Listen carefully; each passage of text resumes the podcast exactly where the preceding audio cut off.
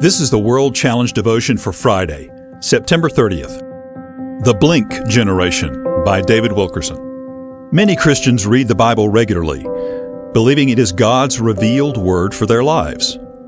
Over and over in the pages of Scripture, they read about generations who heard the voice of God. They read of God speaking to his people with this phrase, repeated time after time And God said. However, many of these same Christians live as though God doesn't speak to his people today. An entire generation of believers has come to make decisions completely on their own without praying or consulting God's Word. Many simply decide what they want to do and then ask God to validate it. They move ahead forcefully, their only prayer being, Lord, if this is not your will, then stop me. We are now living in a time referred to as the blink generation. People are making major decisions in the blink of an eye. A best selling book has been written on this concept titled Blink The Power of Thinking Without Thinking. The theory is trust your instincts. Blink of the eye decisions prove to be the best. Think about all the hurried up, blink language we hear every day.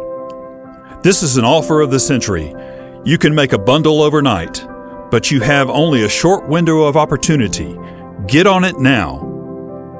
The driving spirit behind it all is don't make a slow and thoughtful decision.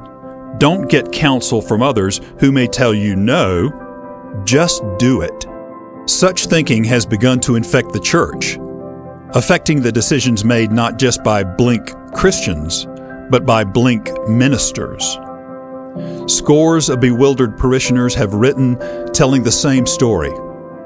Our pastor came back from a church growth conference and immediately announced, As of today, everything changes. He decided we would become one of the popular trend churches overnight. He didn't even ask us to pray about it. We're all confused. Just a few years ago, the watchword among Christians was, did you pray about this matter? Are your brothers and sisters surrounding you in prayer? Have you received godly counsel? Has this been your practice? In the past year, how many important decisions have you made where you honestly took the matter to God? The reason God wants full control of our lives is to save us from disasters, which is exactly where most of our blink decisions end up. World Challenge Transforming Lives Through the Message and Mission of Jesus Christ. Visit us online at worldchallenge.org.